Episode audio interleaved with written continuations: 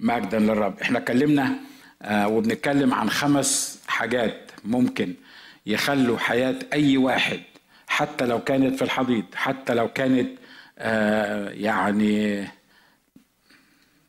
تعبانة خالص إنها تكون بتعيش حياة رائعة وحقيقية مع الرب. وخمس أمور الرب الملك السماء آه، بيطلبها من الإنسان. وقلنا إن الأمر الأول النبوة واتكلمنا بالتفصيل عن الحاجات دي وللاستماع والإيمان والطاعة والمرة الماضية عملنا مقدمة عن العمل. الحاجة الخامسه اللي الرب بيطلبها هي إني أعمل حاجة مش بس آه، أكون ابن لله ومش بس أسمع صوته مش بس يكون عندي إيمان وتصديق وثقة وإيقان ومش بس أطيع الرب لكن إني أعمل آه، حاجة. الخمس حاجات دول زي ما قلت لو إحنا آه، بننتبه ليهم وبننفذهم في حياتنا في الحقيقة الخمس حاجات دول اللي علمهم الرب في حياتي ولما بقول علمهم الرب في حياتي مش مش بقول إن أنا وصلت والحاجة الوحيدة اللي أنا متأكد منها وما بتتزعزعش أبدا وكانت كاملة تماما في حياتي إن أنا ابن لله. ده كل اللي أنا أعرفه. لأن أنا اتجددت وقبلت يسوع مخلص شخص لحياتي لكن من ناحية الاستماع كنت بسمع ولسه بتعلم إزاي أسمع صوت الرب. من ناحية الإيمان بحاول يعني بإيمان إن أنا أعيش مع الرب بالإيمان ومتهيألي بحاول ونجحت وهبتدي آه، آه، كمان أصلي عشان الرب يكمل الإيمان في حياتي. من ناحية الطاعة طوعت الرب في حاجات كتير وما طوعتوش في حاجات كتير وبصلي إن طاعتي تبقى كاملة للرب. واضح اللي أنا عايز أقوله مش كده؟ يعني لما بنقول الكلام ده مش معنى بتقول يا سلام يا بخت القسيس هو قال خمس حاجات شكلوا حياته خمس حاجات غيروا حياته. معناها إن القسيس يعني في الخمس حاجات دول عمل يعني كل حاجة يعني يعني نشكر الله من أجل حياته. لا الحقيقة طول ما إحنا عايشين في الجسد طاعتنا بتنمو للرب إيماننا بينمو للرب. والحاجة التانية الأخيرة اللي الرب كان بيطلبها مننا هي إن إحنا نعمل حاجة. وزي ما قلت في المقدمة المرة الماضية إنه إن سهل إن إحنا نصدق وسهل إن إحنا نطيع وسهل إن إحنا آه، نكون أبناء لله. لكن مرات كتيرة بنيجي عند العمل. عند الحاجة اللي الرب طلبها. ونيجي نبتدي نعملها مرات بنلاقي صعوبة كبيرة في العمل ده. و آه، المثل اللي هنقراه مع بعض هو معروف بالنسبة لنا. الكتاب في متى 21 28 ل 32 بيقول الكلام ده كان للإنسان ابنان. فجاء إلى الأول وقال يا ابني اذهب اليوم اعمل في كرمي. فأجاب ما أريد. ما بريد. متهيألي سمعت الكلام ده كتير مش كده؟ وقلنا الموضوع ده. آه، ما بدي مش عايز. بكل اللغات اللي في الدنيا. وخصوصا لما يكون عندك آه، ولد يعني teenager ولا حاجات كده يعني أو أقل من teenager شوية يعني بس أنت قول أي حاجة. أي حاجة تقولها يقول لك عكسها على طول. أي حاجة تطلبه تطلب إن هو يعملها يعمل العكس بتاعها على طول. على طول يعني. ولو ربنا فتح عليه وعمل حاجتين ثلاثة من اللي بتقوله ولو ما جربتش الحكاية دي هتجرب في يوم من الأيام. لكن يعني السن ده دايما بيعمل القصة ديت. الحقيقة مش بلومهم لأن إحنا مرات كتيرة بنعمل مع الرب كده. فأجاب ما أريد ولكنه ندم أخيرا ومضى. وجاء إلى الثاني وقال كذلك. يعني ابني اذهب اليوم اعمل في كرمي. فأجاب ها أنا يا سيد ولم يمضي. فأي الاثنين عمل إرادة الآب. فقالوا له الأول. الأول اللي قال إيه؟ اللي قال مريض. هو اللي عمل إرادة الآب. طب والتاني اللي يعني اللي اتكلم بطريقة رائعة جدا قال له أنا يا سيد يعني مش يا أبويا ولا هنتكلم في الموضوع ده برضه بعد شوية. مش حاضر يابا مثلا ولا أنا هعمل كده يا بابا ولا حاجة. آه لا آه أوكي يا سيد. أنت تؤمر تحت أمرك. إحنا هنعمل اللي أنت بتقوله. على فكرة المثل ده بينطبق عليا وعليكم في مرات كتيرة وهنتفاهم في في الموضوع ده. بلاش ينطبق عليك انت ينطبق علي أنا لأن أنا عملت كده مرات كتيرة. الكتاب بيقول قالوا له الأول قال لهم يسوع الحق أقول لكم إن العشرين والزواني يسبقونكم إلى ملكوت الله.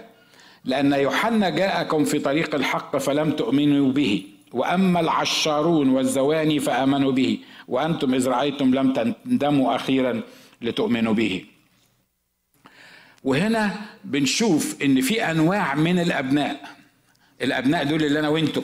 إحنا إحنا الأبناء. لأن الكتاب بيقول أما كل الذين قبلوه فأعطاهم سلطان أن يصيروا أولاد الله أبناء الله أي المؤمنون باسمه. على فكرة إحنا اللي عرفنا يسوع مخلص شخص لحياتنا إحنا آه، آه، مرتين أصبحنا أبناء لله.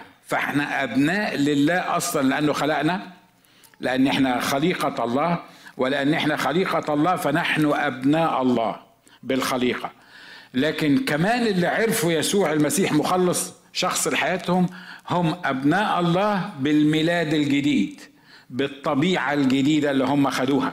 فهم أبناء لأنه خلقهم علشان كده اتقال عن الملائكة إن هم أبناء الله والشياطين الساقطين هم أبناء الله لأن كل ما خلقه الله هو ابن لله. أنا بتكلم عن اللي فيهم أرواح. لكن لما قبلنا يسوع مخلص شخص لحياتنا أصبحنا كمان أبناء لله بالتبني بالفداء الذي في المسيح يسوع. فإحنا المؤمنين اللي نعرف يسوع مخلص شخص لحياتنا كأننا أبناء لله بطريقتين بالخلق وبالفداء ومعرفة يسوع مخلص شخص لحياتنا في أنواع من الأبناء وعلى فكرة أوعى تحكم على اللي جنبك أي نوع من الأبناء هو لأن أنا مش بكلم اللي جنبك. أنا بكلمك أنت. والروح القدس بيكلمك أنت وبيكلمني أنا. وأنا ما أقدرش أحكم عليك. أبص كده للي موجودين آه فلان وفلان وفلان وفلان ده النوع الأول فلانه وفلانه وفلان فلان دول النوع الثاني دي مش وظيفتي. ده مش البوزيشن بتاعي. ده مش اللي طالبه مني الرب. لكن كل واحد فينا يحكم على نفسه أي نوع من الأبناء هو. سميت الاولاني الابن الرافض ويعلن عن رفضه. الكتاب بيقول كان الإنسان ابنان فجاء الأول وقال يا ابني اذهب اليوم اعمل في كرمي. فأجاب ما أريد. في ناس بيبقوا سهلين في إنك تتعامل معاهم وإنك تفهمهم. لما تطلب منه حاجة يقول لك لا مش عامل. واحد تاني هنعرف عنه بعد كده لما تقول لي يقول لك حاضر ده أنا تحت أمرك. هتحب إن هو فيهم أكتر. هتتعامل مع إن هو فيهم أكتر. اللي كلامه زي الدبش وبيخبطك في وشك كده وبيقول لك أنت غلطان مثلا أو الحاجة دي مش عجباني فيك أو الأمر ده مش هوافق عليه أو الموضوع ده مش هعمله. ولا اللي يقف قدامك ويدي لك هج ويقول لك انت احسن قسيس في الدنيا. احسن واحد سمعناه بيتكلم. انت راجل رائع جدا. على فكرة في ناس ممكن يقولوا كده ويبقوا مخلصين برضه لكن أنا بتكلم فاهمني مش كده؟ ها؟ كان عندي المشكلة دي by the way لأنه أنا مصري زي ما أنتم عارفين. وإحنا مصريين عندنا طريقة في الكلام كده إن إحنا ممكن نلف وندور ونجيبها لك بطريقة ظريفة ونحاول نقلعك بالموضوع يعني بطريقة يعني كده سلسة يعني. لما سبت لوس أنجلوس والكنيسة بتاعت لوس أنجلوس اللي كان كلها مصريين وشرفني الرب بان أجي هنا واخدم في وسط العراقيين كانت طف الأول. يعني ده أقل ما ما ما أقوله يعني. فأنا كنت دايما أحاول أشرح مثلا عايز أخلي بشار أخويا يعمل حاجة. فبالطريقة المصرية أفضل أقول له مش عارف إيه رأيك لو عملنا كذا وسوينا كذا ورحنا عملنا مش عارف مين وبتاع. وهو قاعد يسمعني يقول لي أمم أمم أمم وفي الآخر خالص يقول لي يعني قصدك تقول اعمل الحاجة الفلانية؟ أقول له آه. يقول لي طب ليش ما تقول من الأول؟ أقول له يعني لو أنا جيت قلت لك كده اعمل الحاجة الفلانية دي مش هتزعل مني؟ يقول لي ليش أزعل منك؟ لما نختلف مع بعض تبص تلاقي مش بشار دلوقتي إحنا طلعنا من بشار ها؟ لحسن تلبس كل حاجة لبشار المسكين. لما لما لما لما نختلف في وجهات النظر أبقى عايز أوصلك إن أنا اختلفت في وجهات النظر. إحنا مختلفين في وجهات النظر. بس الطريقة المصرية اللي وصلك بيها إن إحنا مختلفين في آه، وجهات النظر ممكن تاخد ربع ساعة. علشان بس إنك تفهم إن إحنا مختلفين سوا في وجهات النظر. لكن الطريقة العراقية في توصيل إن أنا مختلف معاك أو إن أنا مش عجباني الحكاية ديا هي كده. موافقين على اللي أنا بقوله ده؟ وإلا إذا كنت ألقوشي بقى تبقى يعني إيه؟ أنا عارف إن هي مستنية مني الكلمة دي. ف فتبقى يعني تبقى دبل وما أعرفش بعد كده في حاجات تاني في في أمور تانية مختلفة مفيش داعي الكلام فين في واحد ابن رافض وبيعلن عن رفضه لما يكون مش عاجبني حاجة أعلن عنه بطريقة كويسة وبطريقة ظريفة لكن أعلن عن اللي جوايا. زي ما قلت لما كمان لما جيت من مصر كنت كنت بتعامل مع أسوأ نوعين من الناس ممكن تتعامل معاهم لو كانوا مش مخلصين. واحد منهم مش مخلصين مية في المية لكن واحد تاني نصهم مخلصين ونصهم مش مخلصين. هقول لكم على الأولاني بس عشان ما أقدرش أقول على التاني على المنبر. واحد فيهم مباحث أمن الدولة. لما تروح عند مباحث أمن الدولة ده اللي أنا اختبرته مئة ألف مرة. أول ما تروح يسلم عليك ويقول لك أهلا يا دكتور ناجي كما كنت صاحبه يعني مثلا يعني عارف إحنا متربيين سوا أنا وهو. طلع الكارت بتاعه أول مرة ويدهوني ويقول لي في نص الليل لو عندك أي مشكلة اتصل بيا. تشرب إيه؟ في الأول مرة وتاني مرة أنا قلت ده ده ناس طيبين قوي يعني ناس ظراف وحلوين هم بيتعاملوا معانا بالطريقة دي يعني ده يعني ده عاطيني الكارت بتاعه. وفي أي وقت ممكن اكلمه بالليل. ما خدتش بالي إن دي الطريقة اللي اللي بيعملها معايا علشان يعمل لي كنترول وعشان يطلعني من فكرة إن هو ده بتاع مباحث أمن الدولة. ومرات كتيرة بيخيل علينا الكلام المعسول الظريف اللي, اللي ممكن بنسمعه. ودي بتبقى مشكلة لأنه بيخلينا ما نحكمش على الأمور بطريقة صح وما نتعاملش معاها بالطريقة الصح. ففي ابن رافض وبيعلن إنه رافض. وأنا على فكرة عايز أشجعك إنك تعلن اللي جواك بطريقة كويسة. أمين؟ لأن الطريقة اللي مش كويسة بتجيب نتائج عكسية. الكلام اللين يعمل إيه؟ يصرف الغضب. والكلام اللي مش لين بيهيج الخصومات وبيعمل مشكلة. من حقك تعبر عن نفسك بأي شكل من الأشكال لكن ما ينفعش وأنت بتعبر عن نفسك إنك إنك تعمل دامج للآخرين. ده ما ينفعش إنك أنت تعمل كده. ما بنصحكش ابدا إنك أنت لما تكون رافض حاجة تقعد أوكي يلا خليها تمشي خليها تمشي. ويعني لا ما بنصحكش إنك تعمل كده. بنصحك إنك تعبر عن نفسك. الحاجة اللي جواك تعبر عنها بطريقة صح في الوقت الصح. أمين؟ واضح اللي أنا بقوله ها؟ لأنك لما تعبر عن نفسك بطريقة صح بس في وقت مش صح مش هتتفهم صح. ومش هيقبل منك تعبيرك عن نفسك بطريقة صح بس في وقت غلط. على فكرة أنا مش بتكلم عن حد ومش بتكلم عن موقف أنا بتكلم عن حاجة جنرال عشان كده مهم جدا إني أعرف إيه اللي خارج من بقي أو من فمي أو من تمي واتيفر حلقي أي حاجة.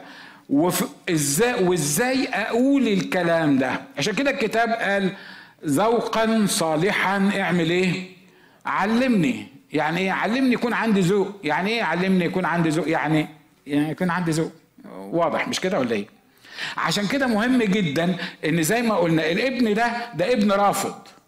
وبيعلن عن رفضه على فكرة أنا بحب الخطاة اللي لما تيجي تكلموا على المسيح يقول لك أنا لا عايز أعرف المسيح ولا ولا ولا ولا عايز أتعامل مع المسيح.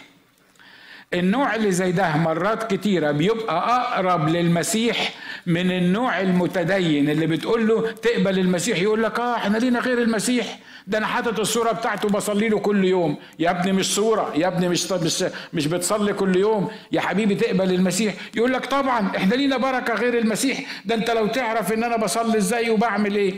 اللي بيقول لك لا ومش عايزه ومش هقبله ومش عايز أتعامل معاه تعرف توصل له وتعرف تتكلم معاه والروح القدس لأنه شخص مخلص يعرف يوصل له ويعرف يغيره. لكن اللي بيلف ويدور واللي بيلف ويدور واللي بيحاول إن هو يعمل فيها متدين بيبقى صعب جدا. الكلام ده أنا مش جايبه من عندي ده اللي قاله الرب في المثل اللي إحنا قريناه. لما بيكلم الكتبة والفريسيين وقال لهم العشارون والزناد سيسبقونكم إلى ملكوت السماوات. الله إزاي يعني العشارون والزناد يسبقون لملكوت؟ ده إحنا بتوع الدين ده إحنا ال ال ال القادة الدينيين ده إحنا الكهنة ده إحنا ال ال بتوع الشريعة ده إحنا اللي حافظين الكتاب من الجلدة للجلدة. عارف ليه العشارون والزناد يسبقونكم إلى ملكوت السماوات؟ لأن العشارون والزنا يعلمون أنهم ذاهبون إلى جهنم.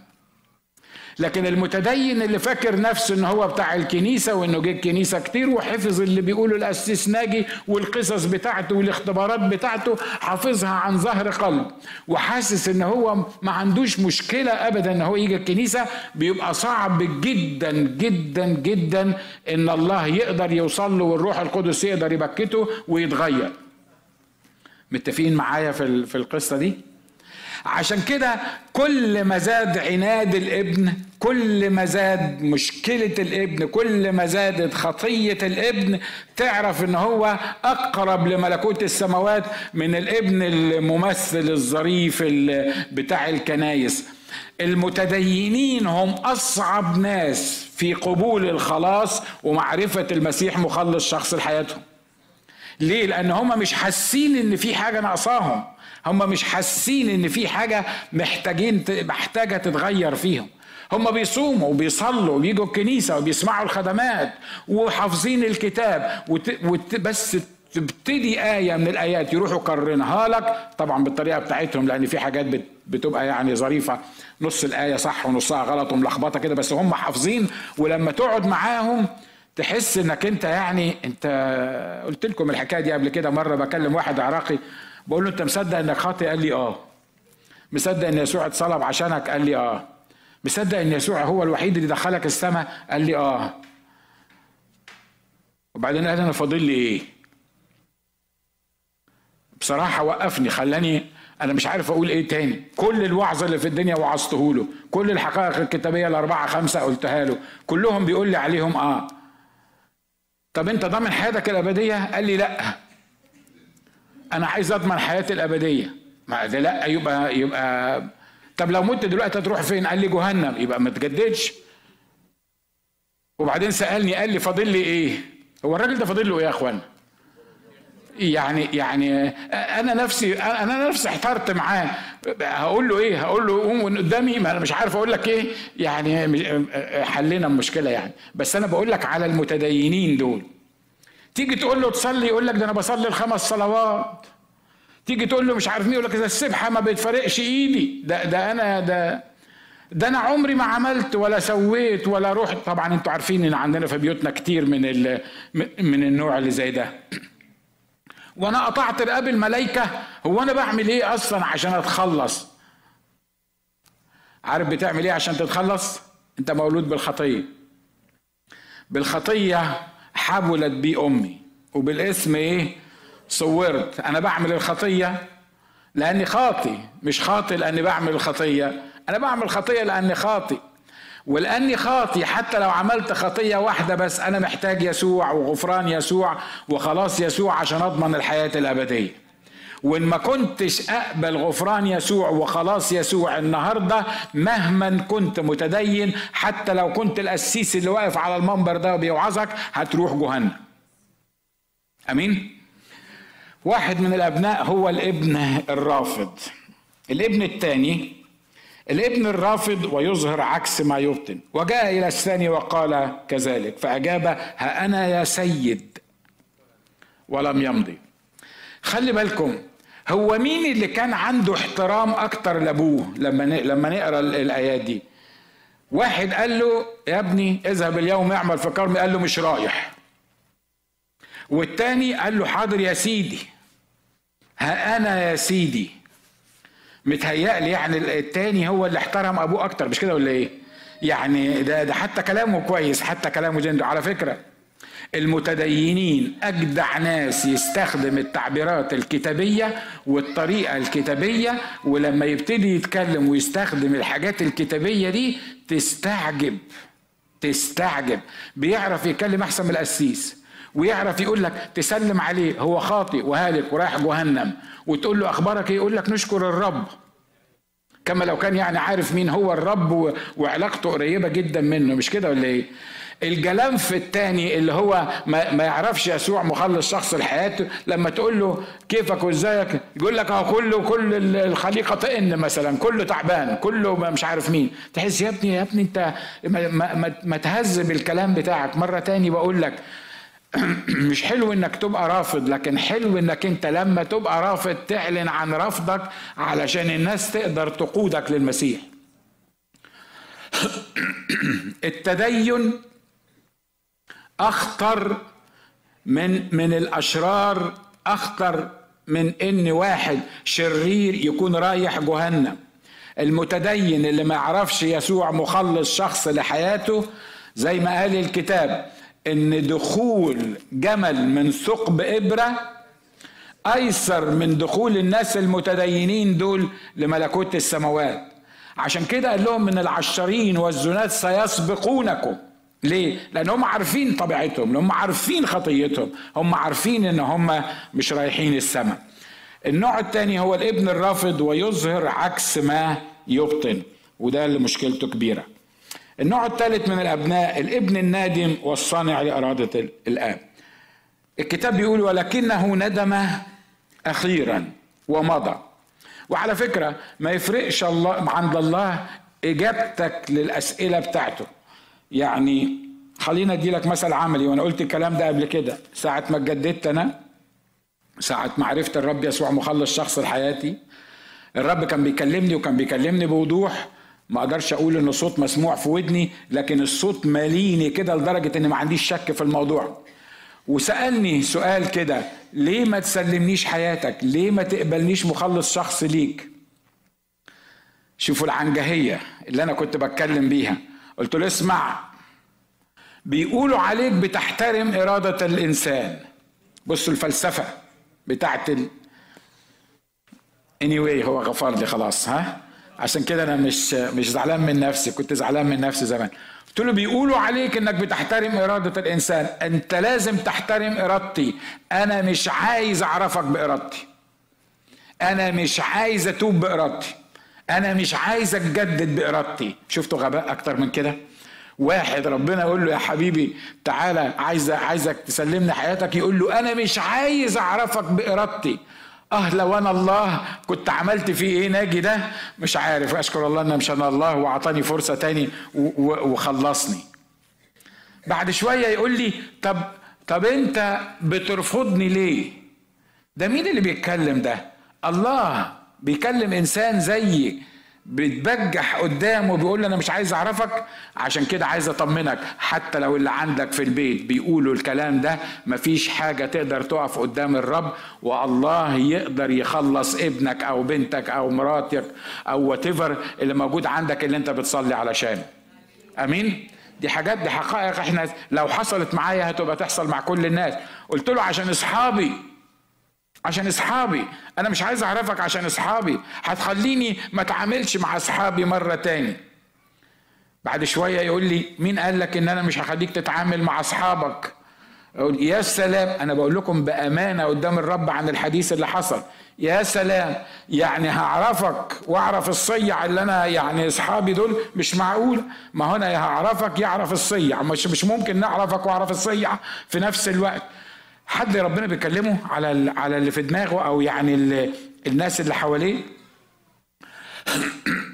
وبعدين الرب سألني قال لي مين قال لك إن أصحابك هخليك تسيب أصحابك؟ قلت له لا هتخليني أسيبهم لا أنا متأكد إن أنت مش مش هتخليني أعيش معاهم وأنا ما أقدرش أستغنى عنهم.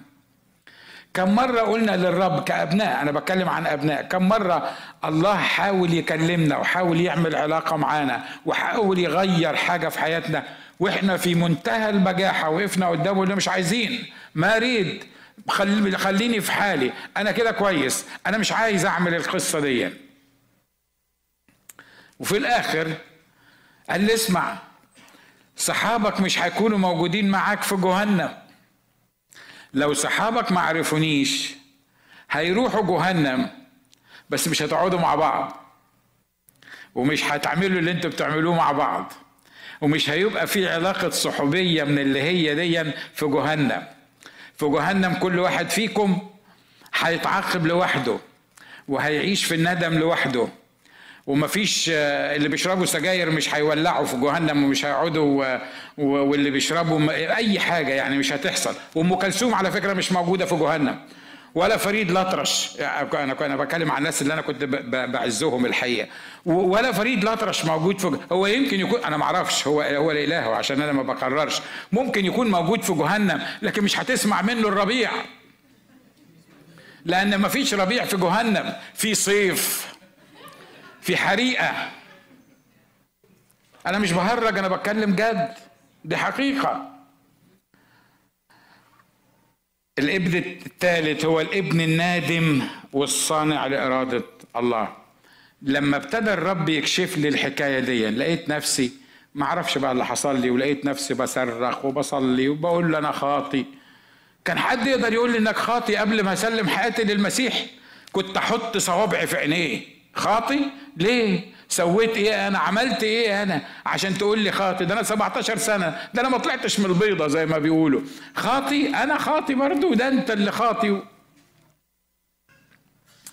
لكن عارف لما الروح القدس ابتدى يتعامل معايا أول مرة اكتشف ان خاطي. وأول مرة اكتشف ان مجرم. وأول مرة اكتشف ان رايح جهنم. في ابن بيرفض وبيبقى واضح ان هو رافض. وفي ابن بيرفض وبيلف وبيدور وبيحاول يستخبى ورا التدين بتاعه. وفي ابن حتى لو رفض بعد كده بيندم وبيرجع.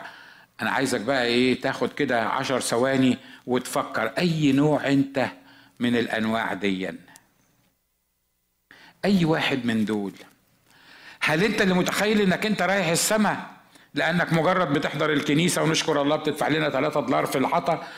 وإحنا appreciated so good ونشكر الله. وإنت في الكنيسة. ويمكن كمان آه، آه، يعني ما بتكلمش عن حد معين. ممكن يكون عاطينك مثلا وظيفة معينة في الكنيسة. وصدقت نفسك أنت. صدقت نفسك.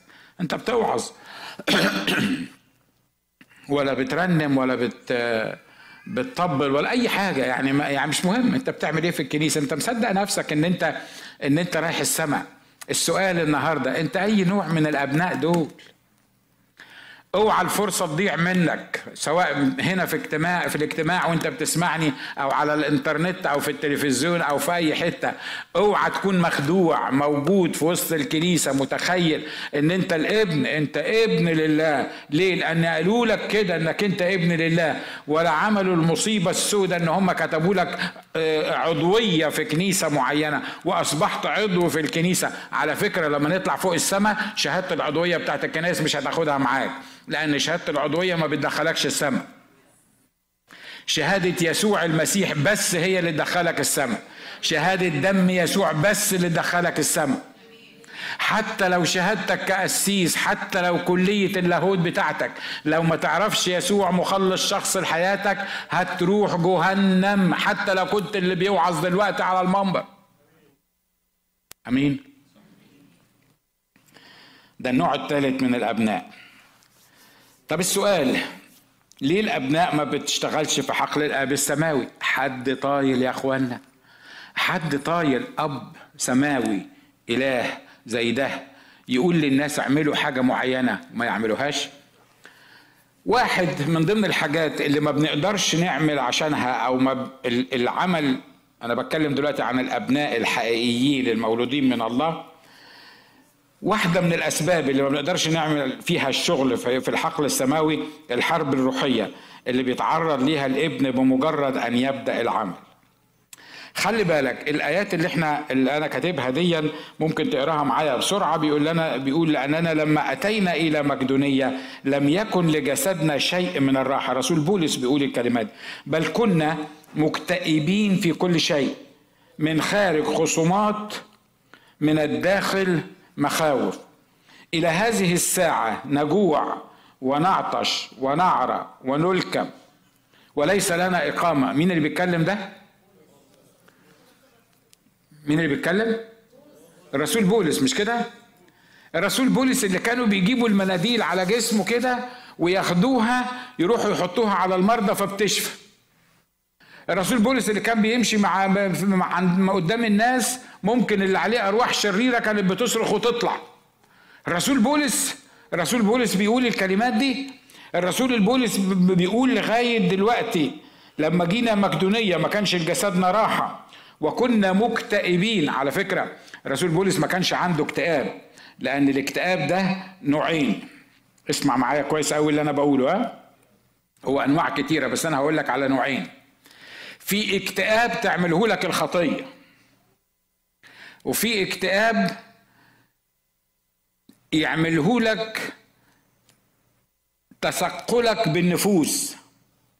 وإنك تشوف اللي الرب عايز يعمله أو الحاجة اللي أنت عايز تحققها لمجد الرب ومش قادر تعملها. وما أبعد الفرق بين الاتنين. في اكتئاب يعمله لك ظروفك اللي ما تقدرش تغيرها. في اكتئاب يعمله لك المواقف اللي بتتحط فيها. الفشل اللي ممكن يكون في حياتك أو في حياتي. ده نوع من الاكتئاب ده. ده اللي اسمه الاكتئاب اللي ليس حسب مشيئة الله. أو الحزن اللي ليس حسب مشيئة الله. واضح اللي أنا بقوله مش كده؟ الحزن ده ولا الاكتئاب ده في النهاية يقضي عليك. في النهاية يخليك تتعزل عن الناس. في النهاية يخليك تنسى أصلا الفيجن بتاعتك أو الرؤية بتاعتك أو اللي الرب عايز يعمله بيك. لكن في اكتئاب تاني مع المؤمنين اللي عايشين صح اللي زي الرسول بولس. ليه؟ لأنه بيصلي لأجل المحتاجين وبيصلي لأجل المكتئبين وبيمشي وبيروح يعمل الخدمات اللي الرب عايز يعمله. وفي كل مكان بيلاقي خصومات وبيلاقي مشاكل. طبعا لو هو يلاقي خصومات ومشاكل وحاجات من كده وما يحسش بيها ويبقى فرحان على طول وطاير على أجنحة الريح زي ما بنحاول نمثل على بعض يبقى إنسان مش طبيعي. طبيعي يبقى في حاجة في دماغه مش مظبوطة. يعني لازم لازم لازم تفهم البالانس الحقيقي. الكتاب بيقول إن مكتئبين لكن غير إيه؟ آه يعني يعني مكتئبين. يعني في حاجات حوالينا أنا بتكلم عن الاكتئاب بتاع الخدمة أنا بتكلم عن الاكتئاب بتاع الصراع الروحي أنا بتكلم عن الكونفليكت اللي بيحصل بين الأشواق الروحية واللي بيحصل معانا بسبب الخدمة. الاكتئاب ده ما تخافش منه لأن الاكتئاب ده بيعمل حاجتين بيزود التوبة بتاعتك وبيدي لك قوة إنك تقدر تكمل وتشوف يسوع في الاكتئاب ده وهو موجود يحول كل دقيقة من الاكتئاب ده لفرح الاكتئاب التاني يدمرك وبصلي إن الناس تقدر تفهم الفرق بين الاتنين. والاكتئاب الأولاني دون الاكتئاب الأولاني ده اللي هو اللي بيدمر ده مرتبط بالأمور المادية ومرتبط بالمشاكل ومرتبط بالاحتياجات والفشل والأرواح الشريرة اللي بتشتغل معاك حاجات كتيرة مرتبطة بيها. لكن اللي بيشوف عمل الرب وبيكتئب واحد زي نحمية لما شاف إن أورشليم أسوارها محروقة وأبوابها محروقة وأسوارها مهدومة حصل له إيه؟ ما كانش فرحان كده ومبسوط بيقول لك ده بيقول لك لا بيقول لك جلست وصمت وبكيت ونحت الله يعني حصل له إيه في النهاية اكتئب مش كده ولا إيه ها أه؟ لكن الاكتئاب بتاعه ده حتى دخل للملك وهو مكتئب. والملك بص له كده قال له ما هذا إلا كآبة قلب. لكن الاكتئاب بتاعنا حامية ده الاكتئاب الروحي إنجاز التعبير بتاعنا حامية ده كان سبب في إن أسوار أورشليم المهدومة تتبني وأبواب أورشليم المحرقة إنها ترجع مرة تاني يبقى فيها أبواب. والناس اللي هم مشردين في الدنيا كلها ليه؟ لأن في واحد حزن حسب مشيئة الله حزن وقعد قدام الله واكتئب قدام الله ودي حاجة ما تقدرش تعملها. أنت باي ما تقدرش تروح تقول أنا أنا أنا هكتئب على ابني دلوقتي يعني. علشان لما اكتئب يقوم ربنا يعني يخلي باله من الواد ويعمل معاه حاجة كويسة. لا لا لا. لما تثقل بالروح القدس تلاقي نفسك وانت مكتئب تلاقي نفسك فرحان. كمان إزاي يعني وأنا مكتئب أنا بس فرحان؟ مش هعرف اشرحها لك وهتاخد مننا وقت كبير في الموضوع ده. لكن اللي بيكتئبوا حسب مشيئة الله لما تقول له كيفك يقول لك أشكر الرب. وبيقولها من كل قلبه بيقولها بانتصار مع انه هو مكتئب بالنسبة للحالة الروحية اللي بيصلي عشانها. لكن اللي مكتئب التاني ده اللي إحنا بنتكلم عنه المكتئب بسبب ظروف الحياة قول له بس أخبارك إيه؟ تلاقي لستة بلاوي يذكرها لك ولستة مشاكل ولستة حاجة طويلة كده تجننك في من ضمن حد جرب اللي أنا بقوله ده؟ ها؟ متهيألي كلنا جربنا النوع الأولاني ها بتاع الاكتئاب ده. لكن أنا بتكلم عن إنه يشوف الأبواب المحروقة بالنار والأسوار المهدومة ويقول أنا أنا لازم أنا أنا أنا لازم أطلب وجه الرب علشان يعمل حاجة معينة في حياتي. وده هيكون سبب انتصار زي ما إحنا قلنا. وباي ذا مفيش نهضة من غير اكتئاب روحي. ما فيش نهضة لا على مستوى الفردي ولا على المستوى الأسري ولا على مستوى الكنيسة من غير ما أعرف من غير ما أقعد قدام الله. والله يديني تثقل للنفوس ويديني دموع علشان النفوس وبعد كده الله يبتدي يأتمني على عمل معين عشان يغير به الأمور والظروف المحيطة بي. أمين. أنا عارف إن دي حقائق كتابية بعضكم عارفها وبعضكم صعب قوي إن هو يعرفها. الحرب الروحية ليه الأبناء ما بتعملش في حقل الأب؟ الحرب الروحية اللي بيتعرض ليها الابن بمجرد ما يبدأ العمل. شوف لما تعرف يسوع مخلص شخص لحياتك وأنا قربت أخلص فاضل لي دقيقتين. لما لما تعرف يسوع مخلص شخص لحياتك تلاقي كل اللي كان عدل في حياتك تحس إن هو ابتدى يتلخبط. دايما لما بتكلم في الموضوع ده بفتكر مثل كان عندنا واحدة أخت من خلفية أرثوذكسية وكانت عايشة بمزاجها ويعني تسهر و... وكانت مؤدبة وما كانتش يعني وحشة يعني عشان ما تتخيلهاش يعني. لكن لما كانت ترجع بالليل آه، جوزها تلاقيه مبسوط وفرحان والتاني سكران وبيشرب والدنيا ماشية كويسة ويا ويله لو قال لها كنت فين؟ تديله على والأمور ماشية ومفيش مشاكل. والصبح زي بكرة زي بتاعك فجأة ربنا سهل الكنيسه بتاعتنا. أول ما دخلت لقيتنا بنسقف وبنهيص. قالت يا دي المصيبة السوداء. هو في حد بيسقف في الكنيسة؟ في دي كنيسة بيسقفوا فيها دي دي كنيسة دي الكنيسة لازم تقعد فيها محترم ومكتئب وحالتك بالة كده علشان يبقى تبقى بت بت بتعبد ربنا يعني لازم تبقى حاجة معقولة الكنيسة بيسقفوا فيها؟ لا لا لا هم الإنجليين كده بيسقفوا في الكنيسة وفيهم مجانين بيرقصوا كمان وده إيه؟ ده فيهم مخابيل بيزغرطوا كمان بيهلهلوا في, في الاجتماع إلا دول إلا دول. اشكر الله لأجل المجانين والمخابيل اللي بيسقفوا وبيزغرطوا وبيهيصوا وبيهللوا مش كده برضو ولا إيه؟ أمين. خدت بعدها وطلعت. واحدة من الأخوات طلعت وراها. يا ستي ماشية ليه؟ قالت لها هي دي الكنيسة. في كنيسة يعملوا فيها كده؟ في كنيسة يسقفوا فيها؟ في كنيسة يستعملوا فيها الطبلة في في في في الموسيقى؟ معقولة؟ دي كنيسة. إحنا فين؟ في فرح؟ إحنا في كباريه؟ قال يعني البت خلاص يعني كل حاجة ماشية في حياتها مظبوطة ما عدا الطبلة اللي في الكنيسة. هي اللي عقدتها من الكنيسة. الرب عطى حكمة للأخت دي مع إنها محتاجة حكمة كتير قوي قوي. بس كانت اني anyway عطى حكمة للأخت دي قالت لها طب بصي يا ست انت جيتي الكنيسة تعالي اقعدي اسمعي شوفي سيبك من اللي بيسقف ومن اللي بيرقص ومن اللي بيعمل بس تعالي وديك جيتي غلطة عملتيها كمليها. دخلت قعدت بعد ما خلصنا الترنيم الرب استخدم واحد من الخدام يتكلم اني واي في نهاية الخدمة قبلت يسوع مخلص شخص لحياتها. وكتب اسمها في سفر الحياة أو أعلن عن أن اسمها مكتوب في سفر الحياة. عشان واحد صاحبنا ما يقوليش هو كان اسمها من الأول وحاجات أنتوا عارفين القصة دي. بس anyway ف وخلاص اتجددت.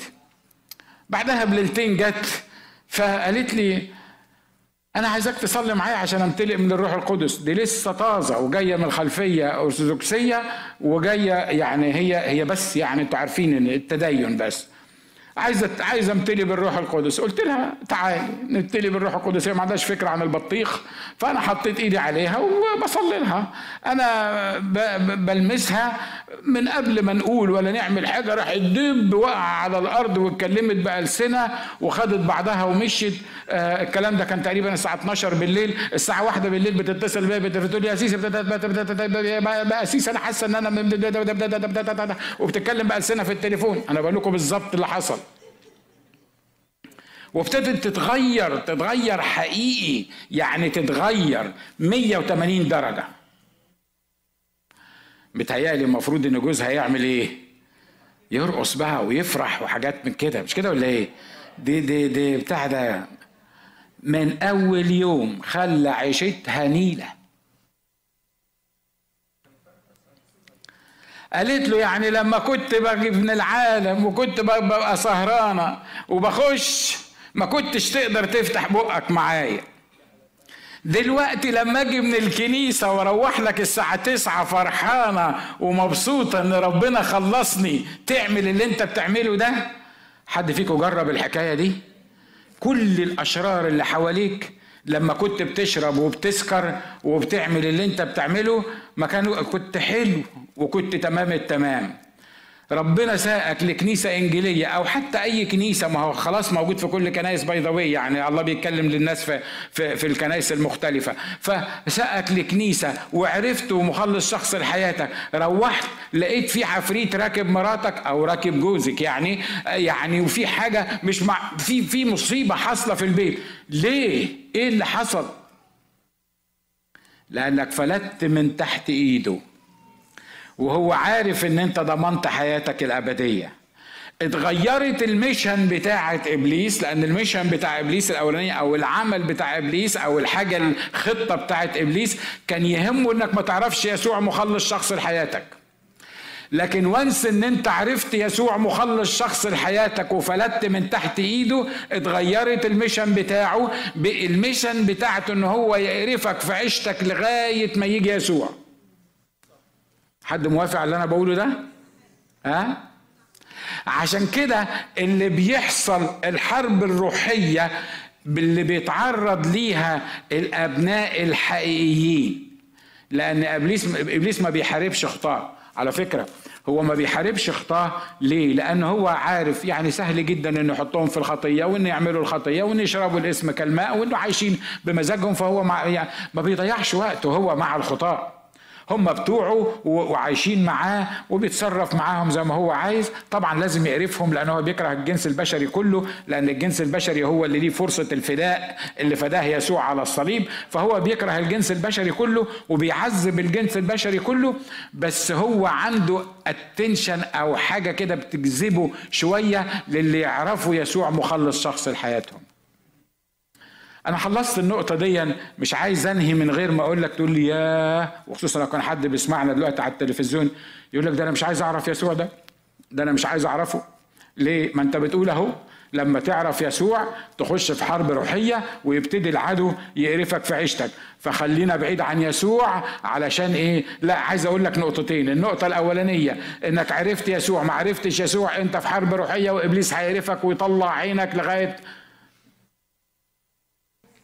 النقطة الثانية لما الحرب الروحية تبتدي عليك ويكون معاك يسوع يحول الكسرة لنصرة.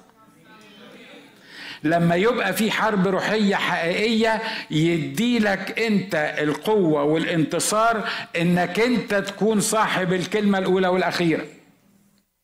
عشان كده بما ان إحنا هنتألم في العالم بشكل أو بآخر يبقى نحب نتألم حسب مشيئة الله تحت الأمبريلا بتاعت الله تحت السيطرة بتاعت الله علشان نقدر في النهاية إن خفة ضيقتنا الوقتية اللي بيقول عنها الكتاب تنشئ لنا أكثر فأكثر ثقل مجد أبدي. أمين؟ أمين؟ دي آخر حاجة إحنا عايزين نتكلم عليها خلصنا. الحرب الروحية اللي بيتعرض ليها الابن. مش عايزك تخاف من الحرب الروحية. شوف رسول بولس قال كل تدريب في الحاضر يرى أنه للحزن. مين في الأطفال الصغيرين بيحب يروح المدرسة؟ يعني من أول يوم كده الواد نزل عليه يعني ربنا فتح عليه وبيحب يروح المدرسة وبيحب يقعد في المدرسة وبيلتزم بالواجب وبيعمل اللي عليه وماشي. حد شاف حد من بالمنظر ده؟ أنا ما شفتش في حياتي يعني الحقيقة. حد شاف حد شاف طفل بالمنظر ده؟ لكن أنا فاكر زمان زمان لما كنتش احب أروح المدرسة كنت أصحى الصبح أبقى مش سخن أقول لماما حط إيدك على دماغي كده باين عليا سخن. هي عارفة طبعا القصص دي. أنا مش سخن ولا بتاع وبطني بتوجعني ومش قادر أتحرك. قوم تقول لي إيه؟ هي عارفة القصة يعني ما عملتهاش كتير بس سي يعني إنها لو عملتها مرة وقالت لي خلاص بلاش تروح النهارده المدرسة. أضمن بس إن الميعاد بتاع المدرسة عدى. لو الساعة 8 الساعة 8 وربع تلاقي الدنيا كلها عفاريت الدنيا بتتنطط فيا ولا في سخونة ولا في برد ولا في حاجة معينة. ليه؟ لأن أنا مش عايز أروح المدرسة. مش عايز أتعلم. مش عايز أتزنق. مش عايز أتحط في الموقف ده. ده بالظبط حياتنا كمؤمنين. ما حدش فينا عايز يمر باختبارات روحية معينة. أنا بتكلم عن الاختبارات الروحية مش الاختبارات اللي أنت تجيبها لنفسك ولا المشاكل اللي أنت تعملها لنفسك. أنا بتكلم عن الاختبارات الروحية اللي الله بيختبرنا بيها مش علشان يحطمنا لكن علشان يرفعنا لكن علشان يعلمنا. لكن علشان لما نمر بالظروف دي مرة تاني نبقى عارفين إن ده اللي حصل معانا وعارفين إن إيده بتتدخل في الظروف اللي زي دي. الحرب الروحية يا إخوة أخوات ده امتياز من الله للمؤمنين. الحرب الروحية إيه؟ ممكن تبص اللي جنبك قول الحرب الروحية دي امتياز. إحنا بنتكلم عن الحرب الروحية دي كهم وغم ومشاكل وتعب للمؤمنين. لكن أنا من خلال خبرتي البسيطة أنا شايف إن الحرب الروحية اللي بيعملها إبليس معايا دي ده امتياز ليا. عارف ليه؟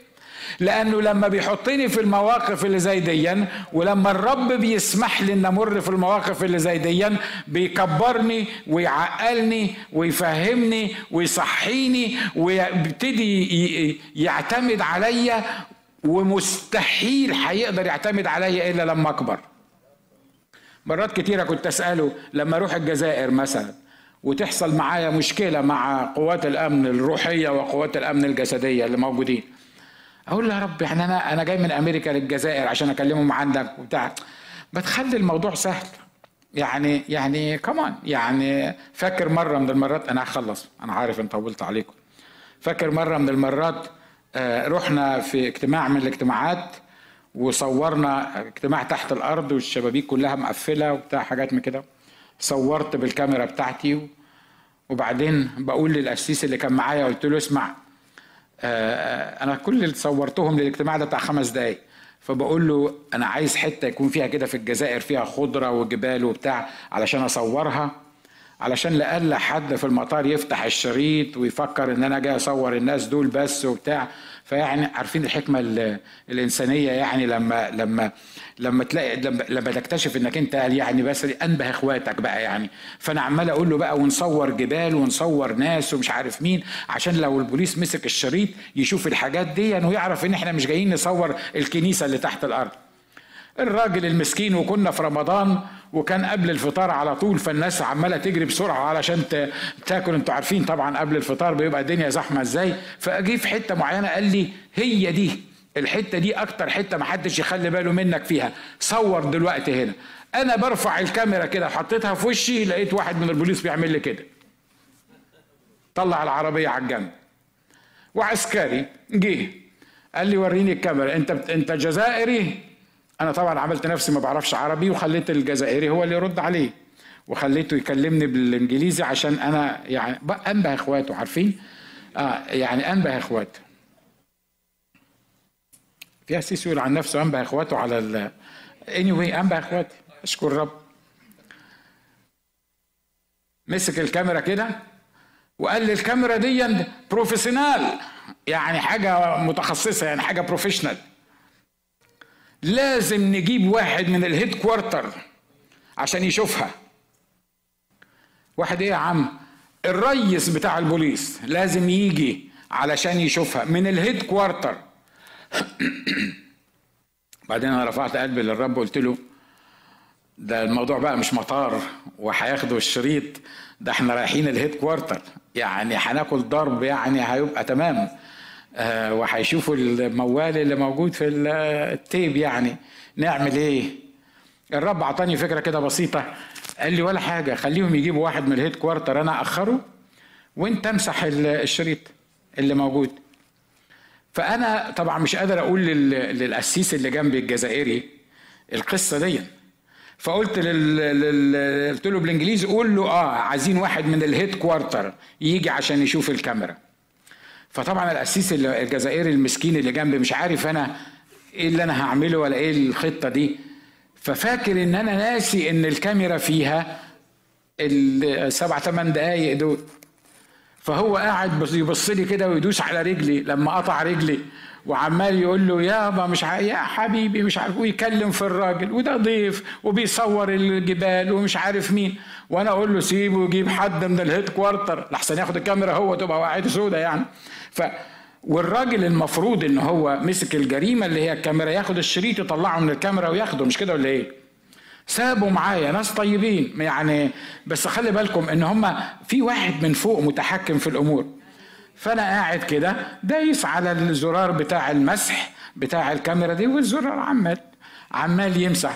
وأقول له يا سيدي سيبه يجيب من ال headquarter you have to get one from the headquarter لأن أنا خايف يجيب لي واحد من اللي جنبه يشوف الكاميرا فأنا عايزه يبعت لل headquarter يجيب.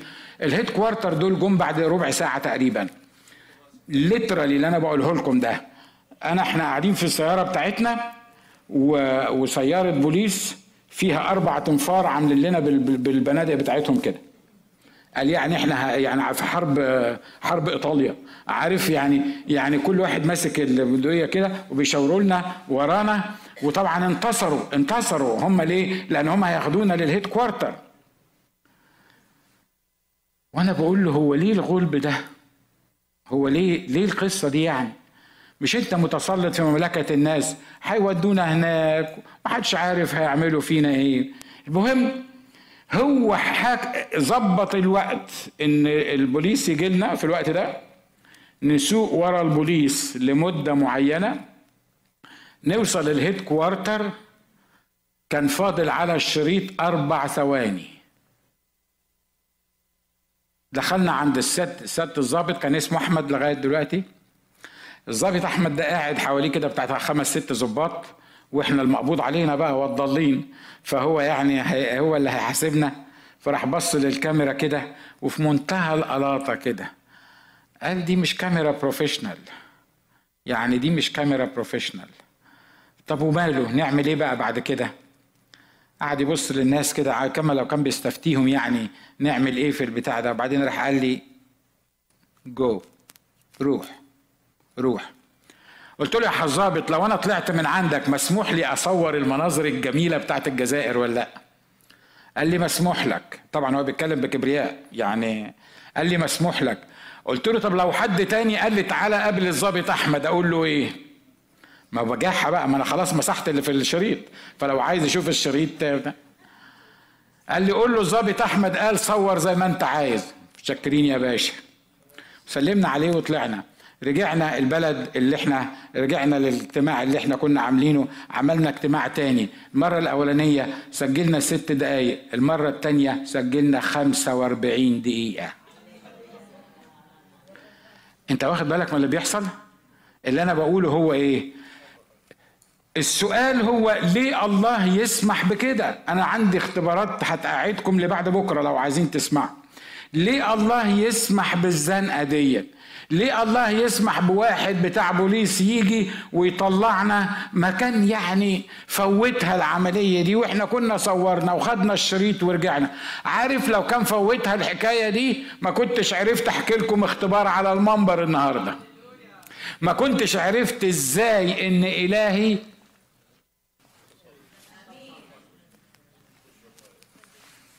Let's stand up.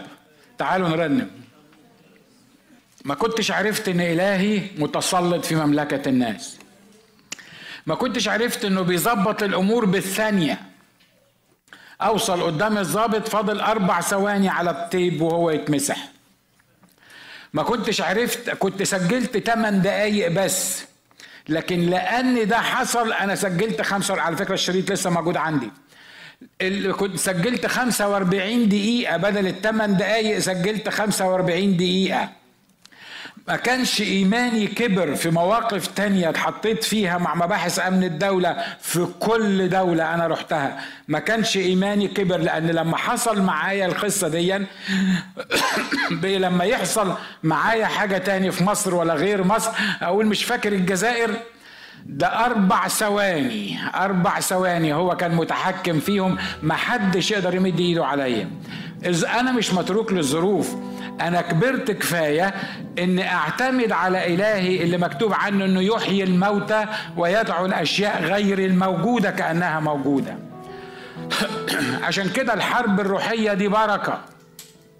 الحرب الروحية اللي تتحط فيها وتنتصر فيها دي بركة ليك دي تكبرك دي تنميك دي تخلي إيمانك يزيد يخليك تدعو الاشياء غير الموجودة كأنها موجودة يخلي عندك برسبكتيفز يخلي عندك تطلعات و و وأمور أنت تحكم عليها قبل ما تحصل يخليك تشوف الحاجة اللي اللي الرب عايز يعملها من قبل ما تحصل يخليك أنت in control مش يخلي الظروف in control أنا عارف إن كل الحرب الروحية وكل التجارب بتكون للحزن في وقت من الأوقات لكن النهارده بشجعك. مش بشجعك تقول يا رب هات لنا شوية حروب ولا هات لنا شوية مشاكل. سيب نفسك للرب اللي عايز يعمله معاك. هو حاسب الأمور بالثانية. احتياجاتك عارفها مشاكلك عارفها قضايا اللي قدامك عارفها النقصات بتاعتي وبتاعتك عارفها الكل حاجة عارفها. ولو أنه هو عارفها فأنا كل اللي أقدر أعمله إن أنا أستسلم بين إيديه. وإن أنا أقول له يا رب أنا موافق على أي حاجة تحصل في حياتي لأن أنا بثق فيك. لأن كل الأشياء تعمل معا للخير للذين يحبون الله. صلي صلي قول يا رب أشكرك أشكرك أشكرك لأجل كلماتك ليا أشكرك لأجل تشجيعك ليا النهاردة. أشكرك لأن الحرب الروحية اللي أنا كنت فاكر إنها هتهدني لا دي هتقويني ودي هتخليني أقف على رجليا مرة تاني. قوتان املأنا